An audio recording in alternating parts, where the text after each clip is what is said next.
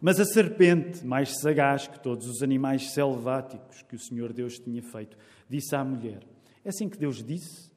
Não comereis de toda a árvore do jardim? Respondeu-lhe a mulher: Do fruto das árvores do jardim podemos comer. Mas do fruto da árvore que está no meio do jardim, disse Deus: Dele não comereis, nem tocareis nele, para que não morrais. Então a serpente disse à mulher: É certo que não morrereis. Porque Deus sabe que no dia em que dele comerdes, se vos abrirão os olhos, e como Deus sereis conhecedores do bem e do mal. Vendo a mulher que a árvore era boa para se comer, agradável aos olhos, e árvore desejável para dar entendimento, tomou-lhe do fruto e comeu, e deu também ao marido, e ele comeu. Abriram-se então os olhos de ambos, e percebendo que estavam nus, cozeram folhas de figueira e fizeram cintas para si. Quando ouviram a voz do Senhor Deus, que andava no jardim, pela viração do dia, esconderam-se da presença do Senhor Deus, o homem e sua mulher, por entre as árvores do jardim. Queridos irmãos, que bênção podermos olhar à nossa volta e saudar-nos. Não precisam de saudar se não querem, mas podem ir àquele, àquele movimento. Deem um Obama aí ao, ao pessoal que está ao vosso lado. Que bom estarmos juntos esta manhã. Não esqueçam que já houve um grupo reunido ainda antes, o que significa que o número que vem nem sequer é o número total. Podemos voltar a ficar sentados, nem sequer é o número total. Já tivemos reunidos outros. Que bênção! Que bênção isso estar a acontecer connosco na Igreja da Lapa. Mas não esqueça, não é só na Igreja da Lapa. Há muitas igrejas de Cristo espalhadas por Lisboa, por Portugal, pelo mundo inteiro. E nós temos o privilégio de estar a celebrar essa inclusão nesta multidão de pessoas que o Senhor está a resgatar. Quero rapidamente fazer alguns anúncios. Eu sei que os anúncios já foram feitos, mas como foi dito na semana passada, aqui agora alguns anúncios em específico que vão popular nosso, o nosso calendário no próximo mês, um mês, mais ou menos dois meses, e que nós queremos chamar a vossa atenção. E por isso vai ser projetado agora aí na tela alguns destes anúncios especiais para os quais eu quero chamar a vossa atenção. Uh, tome nota deles, é membro da igreja, mesmo que não seja, elas são coisas importantes, trazem vida nova uh, às nossas atividades depois de tanto tempo em que estivemos limitados. Então, Aconteceu esta semana, já aconteceu, mas está ali para eu poder ter a oportunidade de agradecer aos irmãos que participaram na conferência Esta Igreja está em obras. Aconteceu ali em Carcavelos, no seminário da Quinta da Torre da Aguilha. Foi uma benção mesmo. E uma das coisas que tornou esse evento uma benção foi o serviço de muitos de vós eh, que se voluntariaram para estar lá. E permitam-me dizer isso Nesse sentido, deixa-me usar uma palavra que na Bíblia não é positiva, mas podemos usá-la aqui no sentido positivo. Deixaram este pastor, deixaram os outros pastores cheios de orgulho pelo vosso serviço, a maneira como a Lapa eh, participou e ajudou a que todas estas coisas pudessem acontecer. Vamos continuar conectados com a rede reformada. O segundo anúncio também já foi uh, referido, a Ruth já o mencionou, próximo sábado, então o encontro de relacionamentos intencionais para as mulheres. Próximo dia 31 de outubro, muito importante, sem medo, queridos irmãos. Então teremos, se Deus assim permitir, profissões de fé. As pessoas que se vão batizar vão dar profissões de fé no culto público. Isto acontecerá no dia 31 de outubro. Daí para a frente, e vou pedir para passarem para o segundo slide, daí para a frente os membros de igreja são chamados eh, durante duas semanas a poderem ter uma intervenção acerca disto porque nós só teremos a Assembleia no dia 14 de novembro, mas como sabem, a nossa prática na nossa igreja, nós reunimos em Assembleia, somos batistas, temos este princípio congregacional, mas quando nos reunimos é só para votar. Todo o debate necessário, ou se há perguntas que se, precisam ser feitas, são feitas durante as duas semanas anteriores. Portanto, depois de ouvirem as profissões de fé, será enviado um e-mail para os membros onde encontrarão não só as profissões de fé, mas também os testemunhos dos outros irmãos que já foram batizados, mas que querem fazer parte da nossa igreja através da transferência de membros. E temos esse período de duas semanas para poder lidar com ele e no dia 14 de novembro termos uma assembleia rápida aqui para votarmos estas coisas. No dia 21, então, se Deus quiser, 21 de novembro teremos teremos então batismos na nossa igreja. Deixei para o fim aquilo que, de certa maneira, eh, é o mais emocionante. Se Deus quiser, vejam bem, no dia 7 de novembro nós estaremos a dar autonomia à nossa missão na margem sul, tornar-se-á uma igreja autónoma. Aliás, ainda hoje somos, somos agraciados pela presença do Alex, do irmão Elson, da irmã Eliane, do Alain, que fazem parte daqueles de nós que fomos para a margem sul. Então, esta grande festa do dia 7 de novembro, em que depois de várias décadas esta igreja vai poder com a vontade de Deus, dar origem a uma nova comunidade. Vai acontecer primeiro no culto da manhã aqui e depois no culto da tarde lá na margem sul. Portanto, vamos ter dois serviços de culto. Manhã aqui na Lapa, como é normal, e depois lá na margem sul, para celebrarmos esta coisa fantástica de uma igreja estar a nascer. Por isso estamos muito contentes. Eu estou muito entusiasmado. Os irmãos também? Amém, amém. Podemos tirar esta tela daqui agora. Ainda um último anúncio. Então não quero levar muito tempo, mas já, já não o fiz. Revelei que ia ter um anúncio especial para fazer no primeiro turno, mas como a família que vou mencionar não estava lá, não fiz ainda, vai ficar para a semana, mas ela está aqui agora. Então, como vocês já calculam, isto é uma igreja que dedica bebés. Agora, para dedicar bebés é preciso fazê-los. E... Como calculam? Como calculam? Um... Está na Bíblia, ok? A parte de fazer bebê está na Bíblia também. Uh, mas então nós temos um casal novo que espera um bebê e, portanto, nós estamos muito contentes. E como vocês sabem, para mim é sempre uma das melhores coisas do ministério é, é, é poder dizer: vem aí uma nova vida a caminho, vem aí um bebê a caminho, porque Gênesis 1 e Gênesis 2 foram dois capítulos de grande alegria para Deus quando pessoas passaram a existir. Portanto, para nós, quando pessoas passam a existir, Queremos ter a grande alegria que Deus teve em Gênesis 1 e Gênesis 2.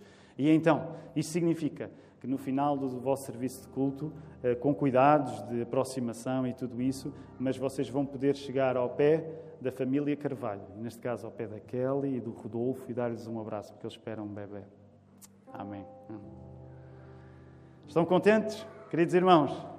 Sim? Vamos então até à palavra de Deus. O nosso coração está cheio. E Deus ainda tem coisas para falar conosco nesta manhã. A mensagem que vos quero pregar nesta manhã chama-se As Virações da Vida. E algum pode dizer, as virações da vida, não conheço essa palavra viração, mas ela aparece aí em algumas das vossas traduções na Bíblia. Nós hoje no português não usamos tanto esta expressão viração, mas ela acaba por ser importante para nós hoje. É interessante porque os irmãos que vêm do Brasil usam uma palavra mais parecida, usam virada. Por exemplo, quando o ano passa, eles usam a virada do ano. Nós não usamos a expressão virada, usamos a expressão passagem do ano. Mas esta palavra está aí no texto e quero agarrá-la no título desta mensagem para dizer as virações da vida. Quando as coisas se agitam, quando as coisas se viram, e às vezes elas viram-se de pernas para o ar, às vezes as coisas viram-se do avesso. Quando as coisas se agitam, como é que tu respondes ao Deus que se aproxima de ti através da Sua palavra? É que com o texto bíblico à frente, uma das coisas que nós vemos é que Adão e Eva, nesta viração da vida, nesta agitação das circunstâncias, agora que eles tinham acabado de pecar, agora que o mal tinha acabado de passar a ser uma parte da vida deles, eles caíram numa tentação que é uma tentação em que tu cais, em que eu caio, em que todos nós caímos, que é a tentação de quando Deus se aproxima através da Sua palavra, nós nos querermos esconder dele, nós queremos fugir dele. O que acontece tantas vezes connosco é que nós lemos dificuldades que estamos a atravessar como um pretexto para nos afastarmos de Deus. Mas em Jesus nós encontramos o contrário. Em Jesus nós encontramos Deus rosto a rosto. Em Jesus nós não temos a continuação lógica do nosso medo, da nossa fuga, mas em Jesus nós encontramos todo o acolhimento de que precisamos.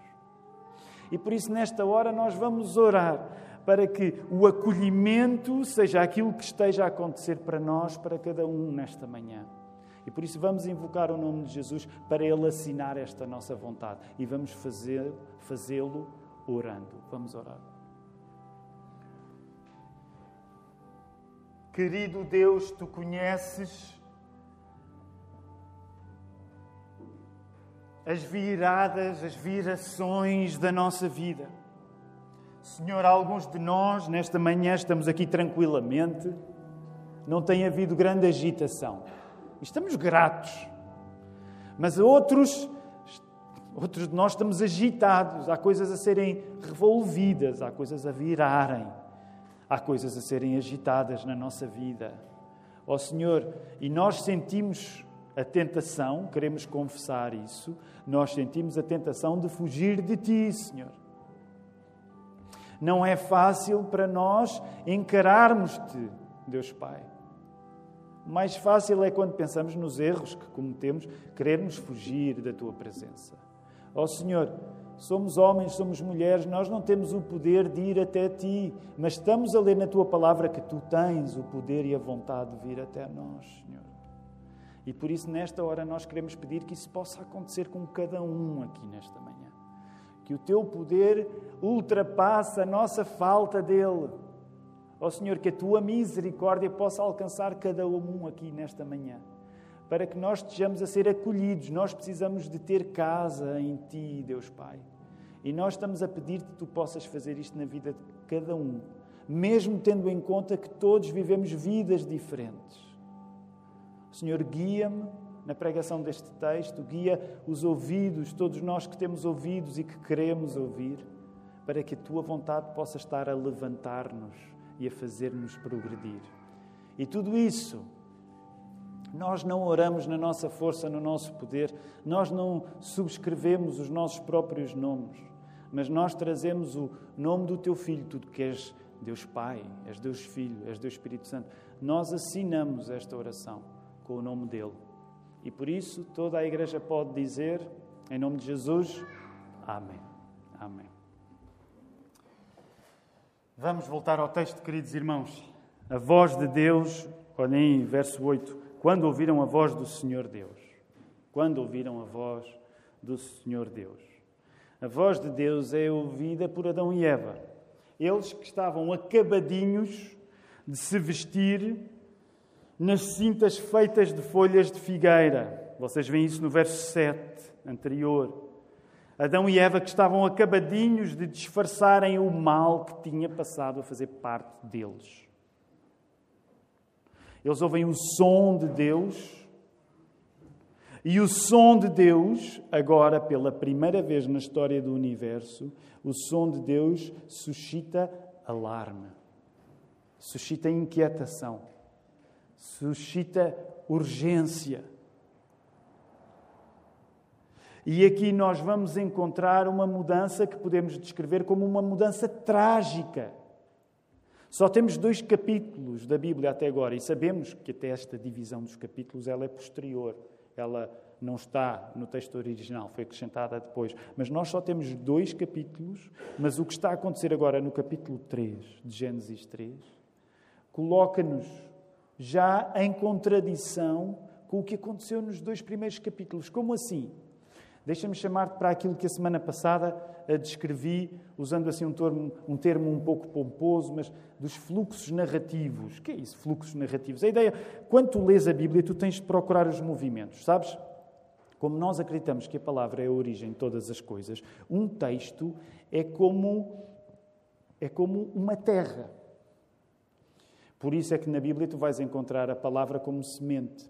Quando tu olhas para um texto, tens de procurar as plantas do texto, os movimentos do texto, a vida do texto. E uma das coisas que eu quero chamar a tua atenção é precisamente que neste verso 8 tu tens aí até uma espécie de choque de dinâmicas, de forças. Como assim? Porque está a acontecer aí uma mudança que é trágica. Que mudança é essa? A voz de Deus, presta atenção, a voz de Deus, que serviu para que tudo aparecesse, certo? Porque nós acreditamos que todas as coisas foram criadas através da voz de Deus, da palavra. Como João diz, se não fosse a palavra, se não fosse o verbo, nada do que há havia sido criado. Então, segue-me a voz de Deus, que serviu para o aparecimento de todas as coisas, agora é ouvida como um pretexto para Adão e Eva quererem desaparecer.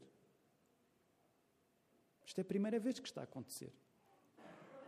Sem a voz de Deus, nada do que há teria havido. Mas agora esse mesmo poder que nós sabemos que não é mesmo, não é apenas um poder, que é o próprio Deus, porque o Verbo estava com Deus e o Verbo era Deus, o mesmo poder de Deus na Sua palavra, poder esse sem qual nenhuma vida teria aparecido, é usado como um pretexto para Adão e Eva quererem desaparecer. E deixa-me dizer-te nesta manhã que é isso que o pecado faz na tua vida em outubro de 2021. Como fez em Gênesis 3. O que é que o pecado faz na tua vida? O pecado sugere-te um erro, que é tu tomares a raiz de todas as coisas. Qual é a raiz de todas as coisas? Qual é a causa de todas as coisas? A causa de todas as coisas é a palavra de Deus. É por isso que nós protestantes somos obcecados com a palavra. A causa de todas as coisas é a palavra de Deus. A palavra de Deus é Deus e ela encarnou, fez carne em Jesus. Então a causa de todas as coisas, que é a palavra de Deus, quer, o, quer Satanás sugerir-te que, em vez de tu olhares para a palavra como a tua raiz, tu olhes para ela como a tua possível ruína. E esse é o truque de Satanás constantemente na nossa vida. Olharmos para a palavra de Deus e, em vez de reconhecermos que na palavra temos a fonte da nossa vida, nós temos medo que a palavra represente a nossa ruína.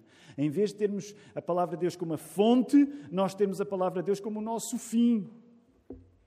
Em vez de termos a palavra como origem, nós temos a palavra de Deus como problema.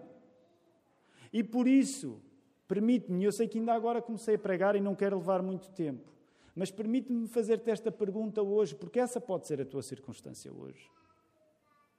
Será que tu estás a fugir hoje da fonte da tua própria existência?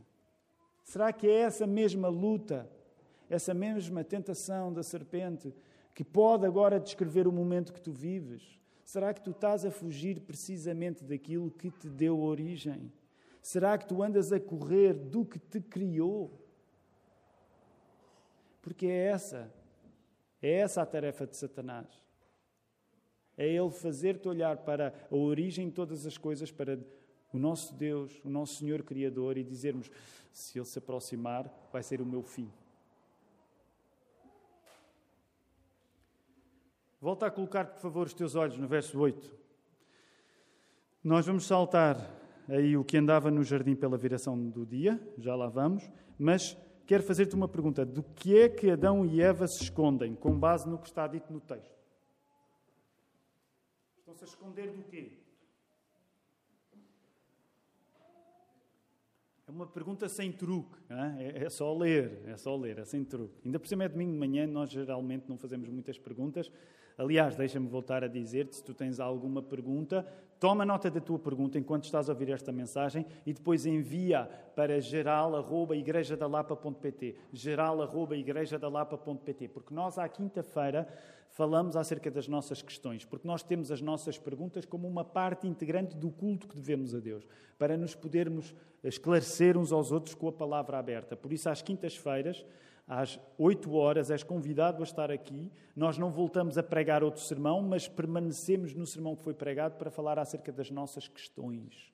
Se não conseguires estar, podes sintonizar-te através da internet em uh, reunião.igrejadalapa.pt. Eh, portanto, se tens alguma pergunta, toma nota. Mas deixem-me voltar à pergunta que eu vos fiz: do que é que Adão e Eva fogem? Podem dizer mais alto: do que é que fogem? Da presença de Deus. Adão e Eva fogem da presença de Deus. Sabem, quando nós vamos estudar as línguas originais, por exemplo, ao hebraico, quando nós vamos averiguar essa expressão que aí está, da presença de Deus, vemos que literalmente ela significa o rosto de Deus. No hebraico diz-se pané. O rosto de Deus. Sabes, eh, se estás na Lapa há muito tempo, já terás reparado, eu, eu, eu, espero que tenhas reparado nisso. A palavra rosto é das. Eu espero que seja dos termos mais repetidos na nossa igreja e que tu já tenhas reparado nisso. Qualquer dia vamos ter de fazer uma coisa que é algum irmão que esteja num processo de reabilitação e restauração depois de ter cometido um grande erro na vida, vai receber a tarefa de ir ouvir os sermões todos que nós temos na internet e contar as vezes que a palavra rosto está lá. É um bom argumento para tu não fazeres nenhuma grande asneira na tua vida. Porque Eu espero, essa é a minha vontade, que a palavra rosto de facto esteja tantas vezes como eu julgo que ela está, porque nós insistimos muito na palavra rosto. Porquê? Porque a palavra rosto significa a presença de Deus. Quando a Bíblia descreve a presença de Deus, o que está em causa é o rosto de Deus. Sabem, é por isso que nós, nos conselhos que damos, pastoralmente, tendemos a ser picuinhas nesta questão de grandes conversas precisarem sempre do rosto da pessoa. Muitos de nós hoje somos abençoados usando redes sociais, porque podemos comunicar através da internet, por escrito, e agora abriu-se aí uma caixa de Pandora que é as mensagens áudio do WhatsApp, não é? E então partilhamos muitas mensagens de áudio. Eu não sei como é que é para vocês, mas quando recebemos mensagens de áudio com mais de 5 minutos, já me aconteceu uma vez na vida, eu já recebi uma mensagem de áudio com mais de 5 minutos, mas já ouvi dizer que há pessoas que são visitadas por demónios e que recebem mensagens de áudio com mais de 10 minutos. Estou a brincar. Eventualmente, eu, eu acho que nunca, nunca, nunca mandei uma mensagem tão grande, mas a mensagem de áudio, quando é muito grande, eh, a pessoa quase que sente como o que é que eu fiz para merecer isto? Sou eu o único pecador a sentir isto? É? O que é que eu fiz para merecer uma mensagem de áudio? Claro que depois há maneiras de ouvirmos a mensagem áudio rápido por aí fora. Porquê é que eu me estou a desviar? Porque uma das coisas que a Igreja diz consistentemente é quando são assuntos muito sérios é preciso o rosto. Porque nós somos vidrados na importância que o rosto de Deus tem, porque é a presença de Deus. O rosto de Deus é a presença de Deus. A presença de Deus é o rosto de Deus. E o que vai acontecer aqui é uma triste contradição. Volta a colocar os teus olhos no texto. Aquilo que vai acontecer, vamos dizer assim, é uma espécie de paradoxo que começa aqui em Gênesis 3 e que se vai espalhar até ao final da Bíblia. O que é que está aqui a acontecer? Adão e Eva estão a fugir daquilo que a partir daqui em diante todos irão procurar. Vou voltar a repetir. Adão e Eva estão a fugir daquilo que daqui em diante todos vão procurar. E o que é que é? O rosto de Deus. Se tu tens alguma cultura bíblica, faz aí uma revisão dos teus fecheiros. Começa a pensar nas ocasiões em que, do Velho até ao Novo Testamento, as pessoas estão desesperadas para encontrar aquilo que Adão e Eva aqui desprezaram. As pessoas estão ansiosas para encontrar o rosto de Deus. Queres alguns exemplos? Moisés, e bem que ele merecia. Eu estou a terminar agora a leitura da, da, da Torá, dos primeiros cinco livros do Pentateuco, e estou, cheguei agora ao livro de Deuteronômio, na leitura anual que faço da Bíblia, e cada vez que eu leio o, o Pentateuco eu penso, Moisés merecia. E Moisés vai ter com Deus, estou a parafrasear, ó oh, Senhor, deixa-me ver o teu rosto. Senhor, deixa-me ver o teu rosto. Aquilo que Adão e Eva fugiram, Moisés, Senhor, mostra-me o teu rosto. E o máximo, o máximo que ele teve, sabes o que é que foi? Foi as costas. Em Êxodo 33, 23. Ele quis o rosto. Adão e Eva não quiseram o rosto. Moisés quis o rosto. O máximo que ele teve foi as costas. Queres outros exemplos? Mais à frente, Jó tinha uma fé de ouvido que o sofrimento desenvolveu para a visão. Não significa que Jó viu Deus rosto a rosto, como Adão e Eva viram, mas significa que em todas as atribulações de Jó, ele pôde chegar ao fim e dizer lá em Jó 42,5: Antes eu conhecia-te ouvido, mas agora os meus olhos te veem. Jó estava ansioso para ter aquilo que Adão e Eva não quiseram mais ter. Queres mais exemplos? Jesus, Jesus, veio em carne e osso e a presença de Deus no rosto de Cristo tabernaculou entre nós, como diz João 1 a 14, fez tenda, o rosto de Deus esteve cá. Nós não vivemos na época de Jesus, mas é-nos dado uma esperança, porque nós, à semelhança de Jó e à semelhança de Moisés, estamos ansiosos. Não sei se já repararam, nós passamos a vida a cantar: Senhor, nós queremos ver-te. Desperta o meu coração, queremos ver-te. Ainda agora, uma das linhas do, do último cântico que entoámos: Um dia que te verei. Nós passamos a vida a dizer: Senhor, queremos entrar na tua presença, queremos ver o teu rosto. Este é um exemplo tosco, mas acaba por ilustrar. Aqueles que são pais, quando têm o dom de fazer uma primeira ecografia, e agora os bebezinhos com a ecografia, de, de, de aquela ecografia que agora se faz de. Uh, três, não é três dimensões, é. Como é que se chama? Essas ecografias de agora, que são, que são como é que é? Porque no meu tempo aquilo era um filme a preto e branco. Uh, e agora já não é assim, é 3D? É 3D?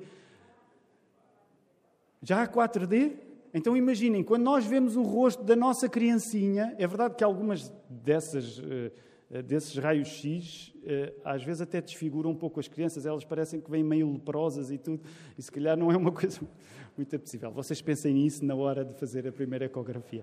Mas isto para dizer, o pai está ansioso. Eu lembro-me quando veio a primeira imagem do Caleb, ele tinha uma beiça enorme eu pensei, ele não sai ao pai, não sai à mãe. De onde é que ele veio? Não é? E, porque nós ficamos, o ponto desta comparação tosca é nós ficamos ansiosos até ver o rosto do nosso filho. Vocês conhecem alguém que depois do parto não tivesse interesse em ver o rosto do seu filho.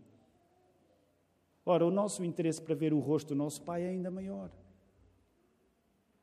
Nós somos criaturas que desesperam até que um dia estejamos na presença de Deus. É isso que nós cantamos. E sabes o que é que João diz lá em Apocalipse? Apocalipse 22, 4. Jesus profetiza que nos novos céus e na nova terra finalmente veremos o nosso Senhor face a face. Deixa-me dizer-te uma coisa exagerada, mas completamente rigorosa.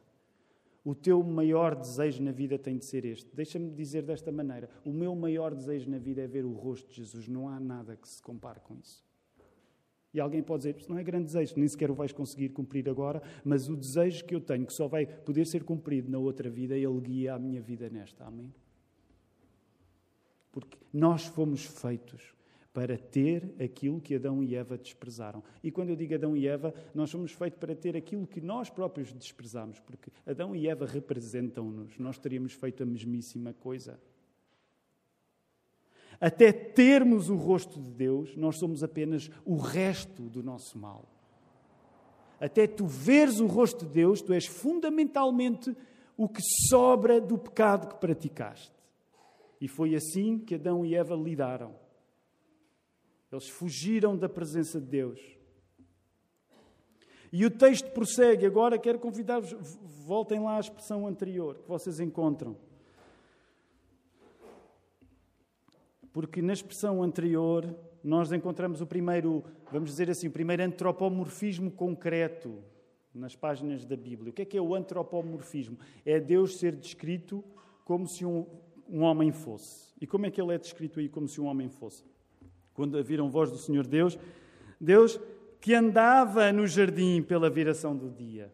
Por isso é que, e não digo isto brincando, por isso é que hoje em dia andar em jardins é importante porque Deus andava em jardins, Deus tinha prazer em andar em jardins porque o jardim é o início da vida. Por isso, uma coisa bonita que nós podemos sempre fazer, porque Deus tem apetite para passear em jardins, é andarmos em jardins. E, e já pensaste nisto? Este é um texto incrível. A maneira como Deus, o Criador de todas as coisas, omnipotente, omnisciente, ele é descrito como passeando pelo jardim e dependendo da palavra que tu tens aí, vais encontrar, por exemplo, em algumas traduções, a viração do dia.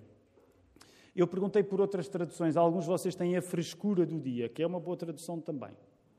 Outros têm traduções que vão um pouco mais longe e já vamos perceber aqui algumas das diferenças. Uh, Filipe, qual é a tradução que tu, que tu, que, que tu tens?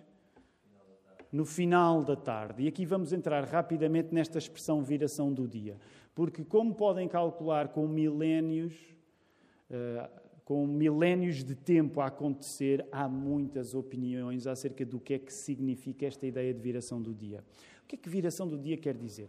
Eh, rapidamente, não quero dar-te agora coisas muito específicas de uma teologia que nos coloca em grandes abismos exegéticos, mas uma das coisas que quero dizer-te é que há uma dificuldade na tradução aí, porque o termo que é usado para dia, para qualificar o dia, é precisamente o termo no hebraico, alguns de nós conhecemos, que é ruach. E ruach quer dizer espírito. Roá é o Espírito de Deus. Oh, volta aí atrás, a Gênesis 1. Olha aí, Gênesis 1, logo no verso 2. A terra, porém, era sem forma e vazia, havia trevas, e sobre a face do abismo o Espírito de Deus pairava por sobre as águas. Porque uma das traduções para Ruar é o Espírito. Outra tradução possível é força. Que outra tradução possível existe para Ruar? Quem se lembra? Espírito. Outra coisa parecida com o Espírito, mas que parece um pouco diferente. Força. O sopro o sopro. Repara, isto agora nós gastaríamos muito tempo aqui e temos de terminar, mas uma das coisas que eu quero dizer é por isso que a nossa obsessão pela palavra é tão grande como protestantes, porque nós vemos que Deus cria as coisas através da sua palavra, através do seu sopro. Por isso, uma das maneiras como nós falamos na nossa vida é uma maneira como a Bíblia fala da nossa vida. A nossa vida é um sopro, já passou. Lembra-se quando Jesus disse que ia entregar o Espírito. Ele soprou sobre os discípulos e mais tarde o que é que acontece lá em Atos 2? O Espírito Santo é derramado, é derramado através de línguas de fogo. Qual é outro elemento que faz parte da cena? Lembram-se em Atos 2? Estudámos Atos no ano passado. Qual é outro dos elementos? O que é que se sente naquela altura? Sente-se sente uma ventania. E é por isso que nós, as pessoas, vêm roar o espírito do dia. O que é que isto quer dizer? O que está aí colocado é precisamente esta ideia de espírito em termos de viração do dia, em termos de frescura do dia. Quando a pessoa diz agora no outono, ah, está a ficar fresco, tu sentes uma frescura. Não é frescura dessa maneira como no Brasil é dito, mas é outra frescura, não é? Aquela frescura, do, está friozinho. Agora imaginem, isto é incrível quando nós estudamos este texto. Quando nós estudamos este texto, vemos que a partir daqui várias interpretações são feitas acerca do, da hora do dia. Sendo que a mais tradicional chega-nos em algumas traduções, como por exemplo a que o Filipe leu. Alguns interpretam precisamente este tempo como o anoitecer. Esta é provavelmente a, vamos dizer, dizer assim, a interpretação mais tradicional. Porquê? Porque eles dizem, se há, se há, vento no dia, é quando fica a noitinha, fica, fica mais, mais escura. Então foi ao final da tarde, quando a noitinha vem. Curiosamente, um dos nossos teólogos preferidos, pelo menos para muito nós, João Calvino, tinha uma interpretação diferente. Por isso é que às vezes há muito espaço para diferenças de interpretação. Calvino, vejam bem onde é que ele ia. Calvino dizia: não, não, não, não. Não foi no final do dia, não foi ao final da tarde. Foi precisamente depois da noite. Então, e Calvino juntava a noite como o símbolo da ocultação, não é? Adão e Eva pecaram, eles ganham a noção que estão nus, o que é que eles pensam? Vamos ficar quietinhos, caladinhos durante a noite. Então, segundo Calvino, isto é a opinião de Calvino, a viração do dia é de manhã, e a expressão que ele usa é quando o ar se excita, não é? Porque de manhã surge aquela brisa da manhã, e então aí de manhã, vejam bem, aí de manhã depois de Adão e Eva terem passado uma noite escondidinhos, na noite, então o ar da manhã começa a agitar e agita o quê? Precisamente as cintas feitas de folha de figueira. Eu não sei se vocês já estiveram uh, pelo ar da manhã só de cintas de folhas de figueira, mas é possível que possa abanar um pouco. Se houver um... Pronto, isto, isto era aquilo que estava por detrás do raciocínio teológico de Calvino. Não é fundamental nós sabermos a hora do dia. Não é fundamental nós sabermos a hora do dia. Mas há uma coisa que eu gostaria que nós pudéssemos pensar nesta manhã, que é quando o dia se agita, quando vem uma frescura nova, que vira as coisas, e às vezes vira as coisas ao contrário, como é que tu respondes à palavra de Deus? Ao som de Deus se aproximar de ti. E tu concordarás comigo. Pensa na tua vida, olha para trás. Quais foram as ocasiões onde coisas mais importantes aconteceram na tua vida? Foram ocasiões sem brisa, serenas, ou foram ocasiões com ventania? É porque uma das coisas que o texto nos está a sugerir é que as épocas de vento, em que nós vivemos dificuldade, são épocas privilegiadas para o encontro com Deus.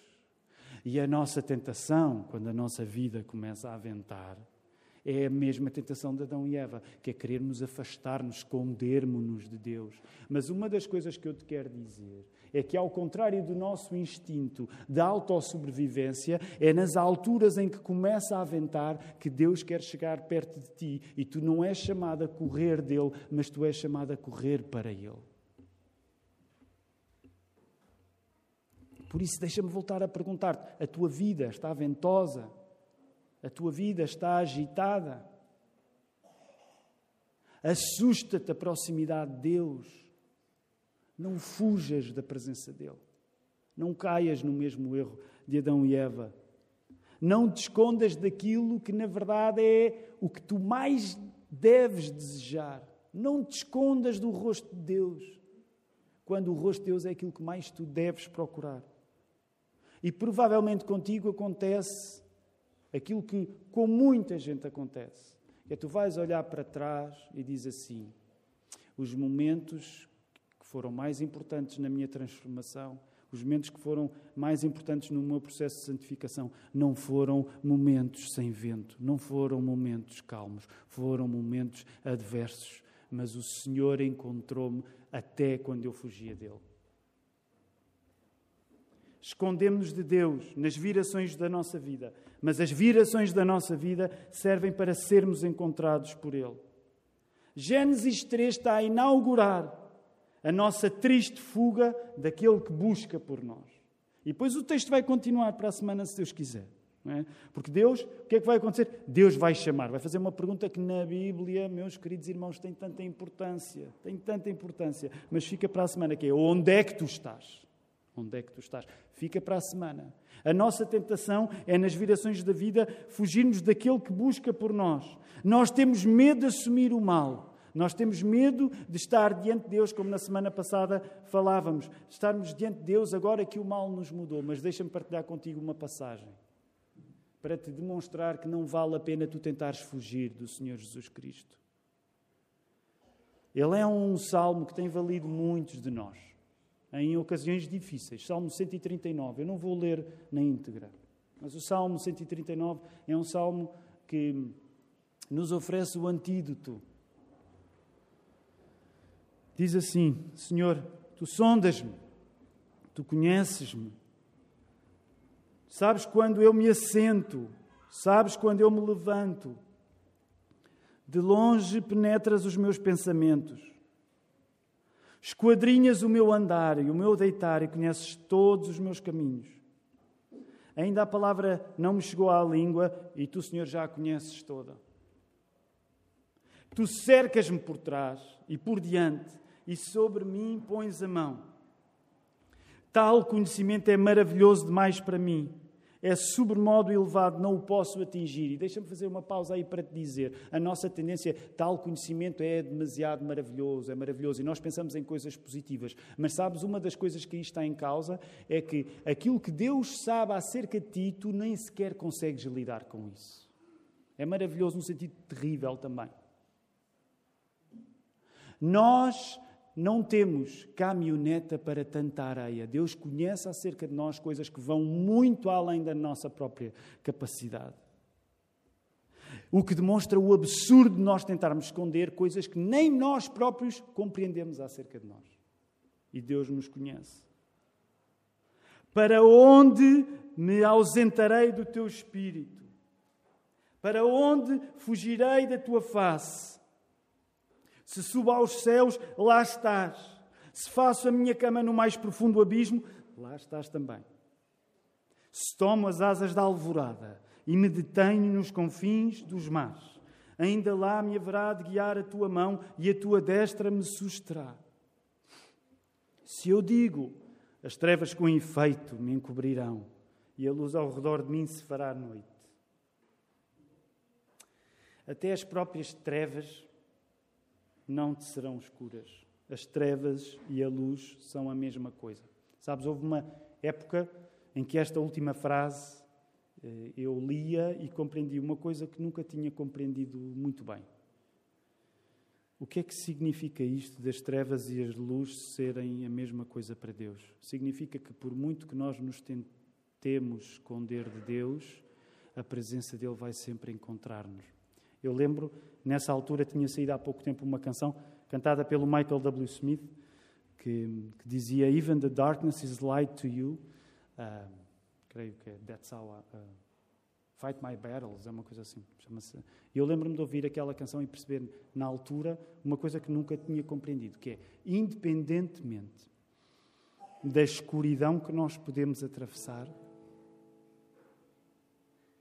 a luz de Deus é suficiente para nos encontrar no, mais, no, no escuro mais breu que nós possamos estar a tentar ocultar-nos.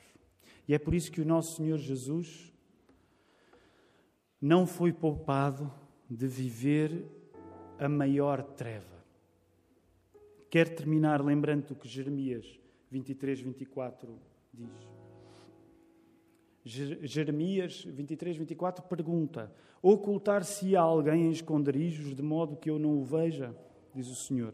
Porventura não encho eu os céus e a terra?